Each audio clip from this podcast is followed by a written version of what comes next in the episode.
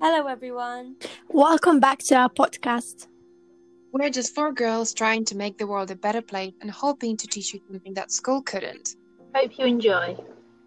So, hey everyone, today we've got one of our members, Magda, and she will be speaking about her pregnancy as a student and how it's like raising a child while also studying. So, hi Magda, how are you doing? Hi, I'm really good. How are you? I'm good, thank you. Thank you for asking. So, if you just give us a brief overview of um, what it was like, how how many years ago was it? When did this all happen? Tell us tell us the story. Um, so I got pregnant when I was 21 years old, and some people would say that uh, well, I wasn't a teenager anymore, but it still is a quite young age. Mm-hmm. Um, and at the beginning, when I did the pregnancy test with my son's uh, father, um, I couldn't really believe it. I was like, no, I think the test is wrong. Um, I have to take another one. Um, so we did take another one, and another one showed that I am pregnant. So I started to get really, really anxious because I was in the middle of my first year at the university. I didn't have a job. Um, and I was really scared because I didn't really know what I was supposed to do, whether I should drop out of the university mm-hmm. and find like a full time job or like keep on studying. Um, so um, I was like, I think the first few weeks I was in like mixed emotions. Mm-hmm. Like my mom would be, Oh, I'm so happy for you. I'm going to be a grandma and all those kind of things. And, yeah. And I was like, Well, I'm not sure what to do.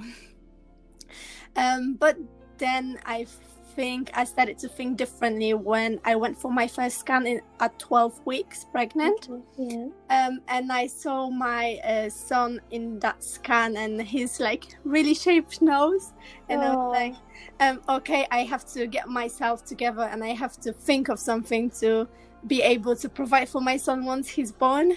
So, so that 12 week scan was basically when you decided, yes, I'm going to keep the baby. Um, yes, I think that was that point when I was like, okay, I will have to do everything in my power to make that baby have everything what like he or she, because at the time I didn't know whether yeah, that yeah. was a boy or girl. Mm. So, um, like she or he wants like and more. Like I really wanted to provide him the best I can. And so, what, what was going through your mind? What did you consider? Did you consider dropping out? What was your what was your thought process? Um, well, at first I was like, um, maybe if I um, drop out of uni and then get full time job, I will be ready um, to um, for my son. Mm-hmm. And also, uh, his dad uh, kept on pushing me to going back to Poland. He was like, "I have a house there, um, we can live together. We'll figure things out." And I wasn't really sure about that because I have my family here and my life here as well. So I was like, um, "No, I think I'll stay here." Yeah. So um, once I figured I really want to finish school, um, and I had like my mom's support because she's a big supporter. Um, I think I decided that yeah, I will be staying here. I will be um, finishing my uni, um, and I will do everything in my power to um, just give everything to my son. Okay. And did you so, what helped you make the decision that you would stay in uni? Because I know a lot of people, if they were in that position, they would think that to meet the short term, uh, short term needs that you had at that time, so obviously to financially provide for your child, you would have to work. But obviously, in the long run, staying in uni probably would have been better because you would have had a degree and then you could have got a job after that degree. So, what what were you thinking when you were weighing up those two options of should I drop out and give everything to my son now, or should I wait wait it out and give him everything in a couple of years? How did you go about making that decision? Um, I think I spoke uh, with uh, about this about uh, with my mom, and mm-hmm. she was like, um, "I don't think you should be dropping out. I think this will be the worst idea ever that you could actually make." Um, and so I feel like um, I will have the student um, loans and everything, and somehow I will save money. Yeah. And yeah, I decided to finish uni and um, just like save as much money as I was able to. Um, and yeah, the student loan really did help me a lot because um, after my son was born, I applied for, um, I think it's um, it's not maternity. It's like a, basically it's a help um, from the Student Finance England for parents to support their children. Right. Okay. Uh, yeah, and you don't have to pay that back because some people think, yeah, I, I, will have more money to pay uh, then, but no, you don't. Yeah, you people would think you'd be in more debt, right? Yeah, yeah, but you don't pay that back. Yeah. So uh, I think that helps helped me a lot during um, my second year after my son was born, and even now it is a big help. Okay, so for people who are in that position now, there is help available. So um, I think it's just a matter of doing the research and figuring out what ways you can get help? Um, yeah, I think um, starting with your midwife when you attend your uh, like scheduled uh, meetings with her, I think she knows a lot. So just talking to her, um, she will tell you what to do, and yeah, that was uh, r- really helpful. Okay, so you, you said that your midwife was really helpful. What kind of things did you discuss with your midwife? How is it like um, during pregnancy and having a midwife? Um, mostly we just um, talked about my um, plans, how I planned to like give birth and uh, my whole pregnancy journey. But um, even if I felt that something was wrong, she would be like, "You can talk to me, you can call me, and like if you're stressed or if you think uh, you can't cope with anxiety or anything, you just call me and we can get this sorted out." So um, every time I came for a meeting, she was like, "How are you feeling? Um, do you want to speak with like um, a therapist or someone?" Um, yeah, so she was really helpful. that's lovely because the midwife wasn't just being a midwife in the case of your like physical pregnancy, but she was there to emotionally support you as well. Yeah, yeah, she was. She was really. She was a big support. Oh, that's amazing. And um, so during your pregnancy, you were still a student, right? So when you had, did you ever experience things like morning sickness that affected your attendance at university, or any? Did your pregnancy uh, pregnancy affect your studies at all? Um, I spent most of my pregnancy studying from home. I wasn't feeling that well. Um, I wasn't. I didn't have like the morning sicknesses, but I had quite a lot of headaches and migraines. Mm-hmm. Um, I was also dizzy. I couldn't even put my makeup on standing. I just had to do everything sitting. Oh, bless. yeah. So I spent most of uh, my part of the first year um, at home studying and then just going for like the exams and like presentations to the campus. Okay and did they did they send you the slides etc um, online? Was there online teaching at that time no, uh, there wasn't online teaching, but um, I've emailed them saying how I'm feeling and that I'm not able to come to the university for the lectures and everything. And they were like, uh, okay, that's fine. Um, stay at home and we'll send you um, presentations.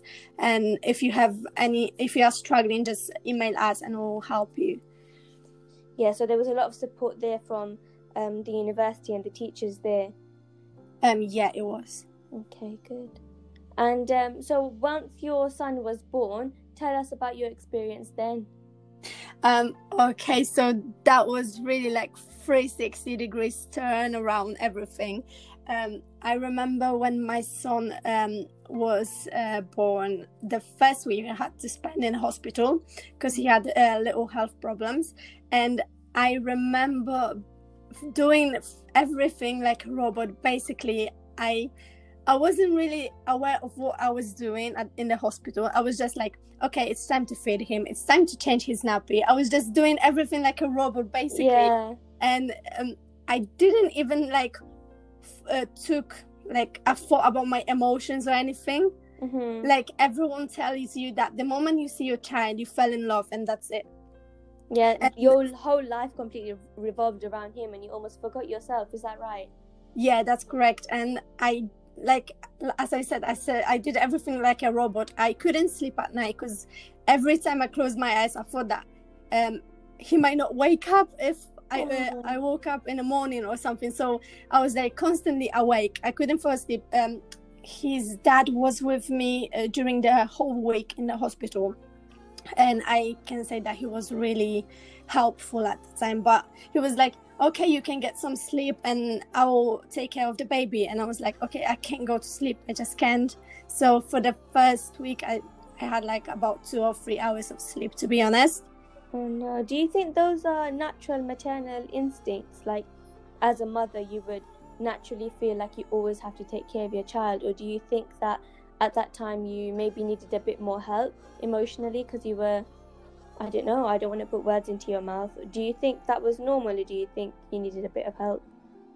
I think some parts of it were like natural, but then um, I really had problems with emotions at the beginning after uh, I delivered my son. So I think I needed a little bit of support because, um, like I said, I couldn't feel anything. I had no emotions for like the first week. I was doing everything like a machine and just taking doing things that I have to do like uh, around my son like giving him a, a, bath or like feeding him or like changing his nappy. Like i did everything like without any emotions attached to it. Yeah so like a robot complete like okay one o'clock feeding time two o'clock nappy change. It's just like that on repeat. Yes that was my first week.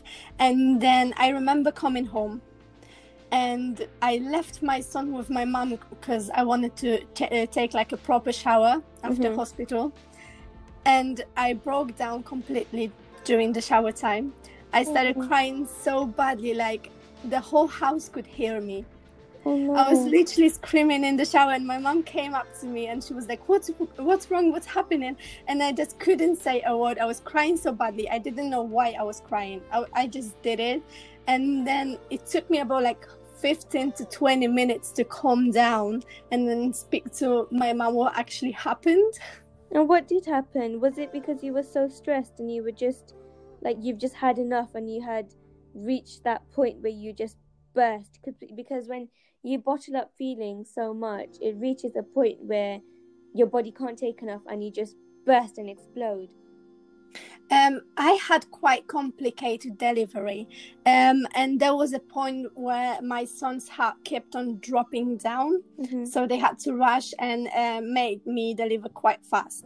So I think um, I really stuck to that point that if that there was something wrong with me, I couldn't deliver him like no- normally mm-hmm. because I didn't had a C-section. I um, had a doctor using um, a vento. I think that's what it is called. Is that like a, a sucking thing? I or hoover, like people call it differently.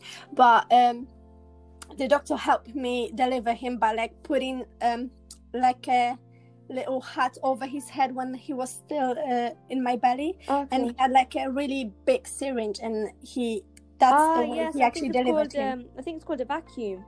Yeah, it is. Yeah. yeah it is called ventouse or vacuum yeah they call it differently yeah. um and um i think that was the part when it got me really bad because i thought of myself as um not able to deliver my son normally like there was something wrong with me mm-hmm.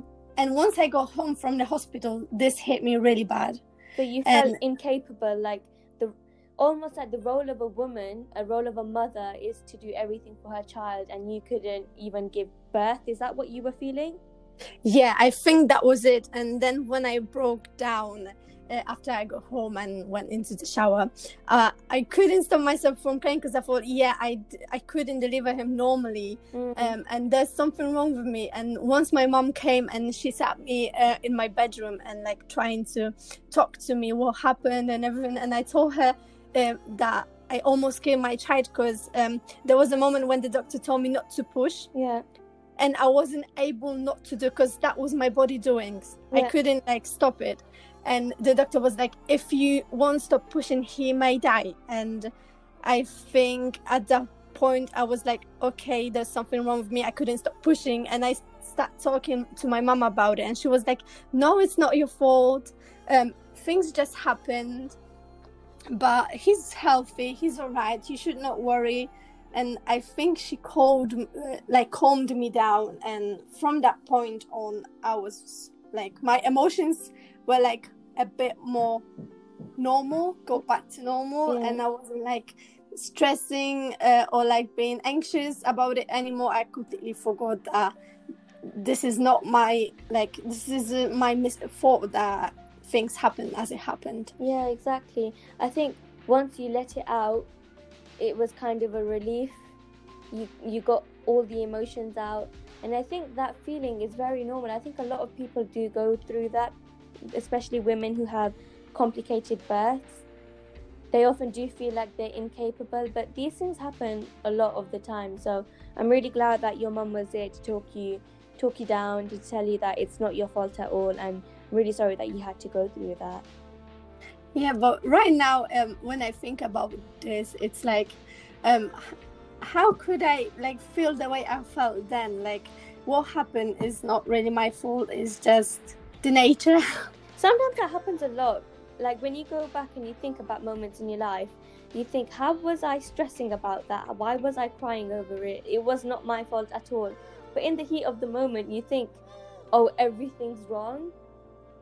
Yes, and I remember like um, this was the stressful moment of my life. Like I will never forget this. And right now, he's a healthy boy, and I don't know why I was stressing about this at first, but now everything's alright. And yeah, thankfully, that's a relief.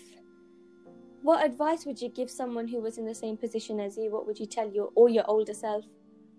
Um, I think talking to people, not shutting yourself out, and like keeping all the stresses and anxieties in you. Because once you talk to someone, um, you like put everything out there, and you think then you can think like, oh, maybe this wasn't as stressful as I thought yeah. Um, and yeah, talking to people, especially your closest family, I think mm-hmm. it's quite important because postpartum depression is something that people don't really talk about. Yes. It's like a taboo subject, and I think um, people should be talking about it more. Yeah, it's like let's elaborate on that. So, um, do you feel like you went through postpartum depression? Um, I think yeah, the first week um, after I uh, gave birth to my son, I think that was the week when I, I had the postpartum depression. Mm-hmm. But I didn't realize it at the time because I was so busy with everything. Um, as I said, I was acting like a robot, so my emotions were out of the picture. Yes, and I was just doing everything as I was supposed to do, as everyone was telling, like, okay, you have to do this with your son, or you have to do it like this, yeah and I think I didn't let myself think that I that I actually have a postpartum depression. Yeah. So only uh, I think after a couple of weeks after I started to thinking about it, maybe I should have had get the help I needed, but I wasn't really aware of this at the time. So at that moment in time, um, you were mostly focused on what everybody else was telling you what to do. So how how would you um, deal with deal with that? So if somebody was under pressure because of what other people were telling them to do, what would make a good mother? Because I know, especially people who have a lot of um, family or friends around them, they do get told what to do, but a lot of the time mothers have natural instincts and they can just do things to take care of their child, whereas people around them will constantly be telling them, no, you have to do this in a certain way how did you deal with all those conflicting ideas and people telling you what to do? Um, yes, um, I remember my son being born, and I already knew what I was supposed to do with him, like how to take care of him, how to carry him in my hands. Like I knew everything, and then the people were like, "Okay, you shouldn't be doing that," or like you uh, you're feeding him wrong, mm. or like yeah, there were many things that they tell me that I did wrong. Um, I think at first I was quite listening to them. It's like, okay, maybe I'm doing this wrong but then I started to think like maybe, well, I know what I'm supposed to do. I know my child best. And um, whenever someone started to telling me, "Oh, you should be doing this, or you're doing this wrong," I was like, um, "I know my child better than you do, and I'm gonna do uh, things that I think are best for you, for him, yeah. not like what you telling me you think is best. I know what's best for my child, and I will do what I think is best." Yeah, so that's a reminder to the new mothers out there. You know your child best. You are the biological mother. You spent nine months already with that child in most cases. So trust your instincts. Would you agree with that advice? Um, yeah, trust your instincts. I think that's the great idea. Yeah. Okay. Um, and postpartum, so a couple of weeks after um, your son Jacob was born, how were your emotions after that? Did you get better? Did it get worse at times? Um, no, it did all got better once I started to like uh, learn more about my son and he started know getting to know me as well. I think um I was better emotionally because um I was like, okay, I know what to do with my child now. Um, uh, I can like take care of uh, take care of him by myself. Mm-hmm. So I think at that point I was like, okay, um, I have to do everything in my power to make his life the best as it can be, and I think that's when my emotions started to go back to normal. That's amazing. That's really good to hear. And I've got um, an interesting question for you now. A lot of women, once they give birth, naturally people um, bring gifts. What would be the best gift for you once you've given birth? I think food. Food. Because yes, because uh, the hospital food is really terrible. I have to say that. And after giving birth, I was so hungry. I was like eating all the time. Oh, Um, and the food from the hospital is not really a food that you enjoy. So if anyone's listening to this right now and you know someone who's going to give birth in a, in a few weeks or months, bring them food. yes, that's yeah, that's the uh, the best, the ideal gift after giving birth. Yeah. So no no sweet no um toys for the baby, no teddies, No. just food. no, just food. Just food. Oh, that's amazing. So um final question to you, Magda then is um if you could change anything, what would you change during your pregnancy journey?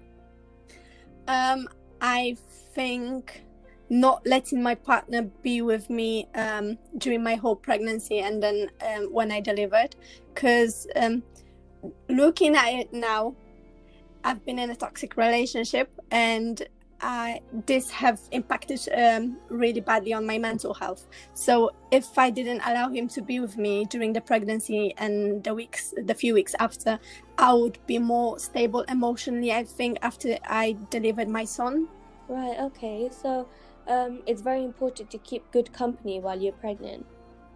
Yes, it is important because this really affects your mental health. So surrounding yourself with people who believe in you, um, and who won't tell you like won't tell you bad things Mm. is yeah, it's really important. because um I know that a baby when they're in when they're in the womb they can start hearing from I don't know is it 12 weeks I don't quote me on that but a couple of weeks a baby can hear everything so um, if you are surrounded by negative energy then that does obviously relay onto the onto the baby so it's important to keep positive vibes around you and just positive people Yes, and also like uh, being stressed and anxious, this can impact the baby. Mm. You carry it also like negatively. Um, I've heard of it, it didn't happen to me, but I had a friend who told me that um, her baby. He, doesn't really have like any mental health or anything, but after, since he like started to grow up and everything, he's really a stressed uh, boy. hmm So like making sure that you surround yourself with really good people who doesn't put you down or make you stressed and anxious during pregnancy is really important because um, you need to make sure that your baby won't be born like stressed or like already um, I don't know um, shy and those kinds of things Yeah, because so- this yeah it can affect the baby in the womb actually. So, how the mother is feeling more often is how the baby would probably grow to feel. Yes, yeah. So, um, yeah. So if you are going through, if you are very stressed, if you're going through periods of anxiety, there is a there is a chance that your your baby will also feel the same emotions as you. Yes, and will react to it as well. Because um, when I, whenever I got get stressed while I was pregnant, my son used to like kick me really badly, and I think that that was it. Like, yeah, he felt that I was stressed and anxious, and that was impacting him as well. Oh, so he was kicking you and telling you to stop it. Yeah, I think that was it. Yeah. Oh, bless him. Um, okay. You mentioned that you were in a toxic relationship. I know a lot of people in that position they would find it really, really hard as to what to do because during that time you do need the emotional support of your partner because obviously it takes two two people to raise a child. Not to raise a child, but to make a child definitely. um, um, what what advice would you give people who are in that position? Um, I think uh, living the toxic relationship is the must because it's re- it really impacts your mental health and the way you think about everything. Like um, my partner back then used to tell me, "Oh, um, things like this is not my baby," even though like he, I didn't like he didn't like I'd never even met with like other guys or anything. I was like spending most of my time with him. So him telling me that um he, it is not his baby and actually he believed in that was like a big no. So I'm not sure how did I spend that nine months of pregnancy with him and then a few weeks after my baby was born. So um my uh, my like um I think that this is important to like get rid of that toxic person out of your life so you can breathe uh, clear with a fresh air and don't really get um, as stressed and anxious that while this person may impact negatively my baby yeah so maybe going through the stress of heartbreak during a pregnancy is better than the stress of having the toxic person in the pregnancy Yes, mm-hmm. I can mm-hmm. say that it's better to cry for a few weeks after breaking up with someone rather than spending your whole pregnancy with a person that puts you down and makes you feel like an unworthy person. Okay, that's very interesting. Very interesting that you say that. Anyway, Magda, thank you so much for um, telling us about your story. I know it must have been very difficult for you as a student having to go through that and also studying at the same time. I mean, you are a queen. You're amazing. I don't know how you did it. Um, thank you. Thank you for joining us. And we will be recording another episode with Magda to talk a bit more about um, heartbreak and what it was like um, leaving her partner, as she just mentioned here. Um, so do stay tuned for that. But anyway, thank you, Magda. Thank you. Bye. Bye. Thank you so much for tuning in today. As always, you can find us on Apple Podcasts, Spotify, and also on our Instagram page at Empower Youth Program. Please get in contact with us and can't wait to speak again soon. Bye.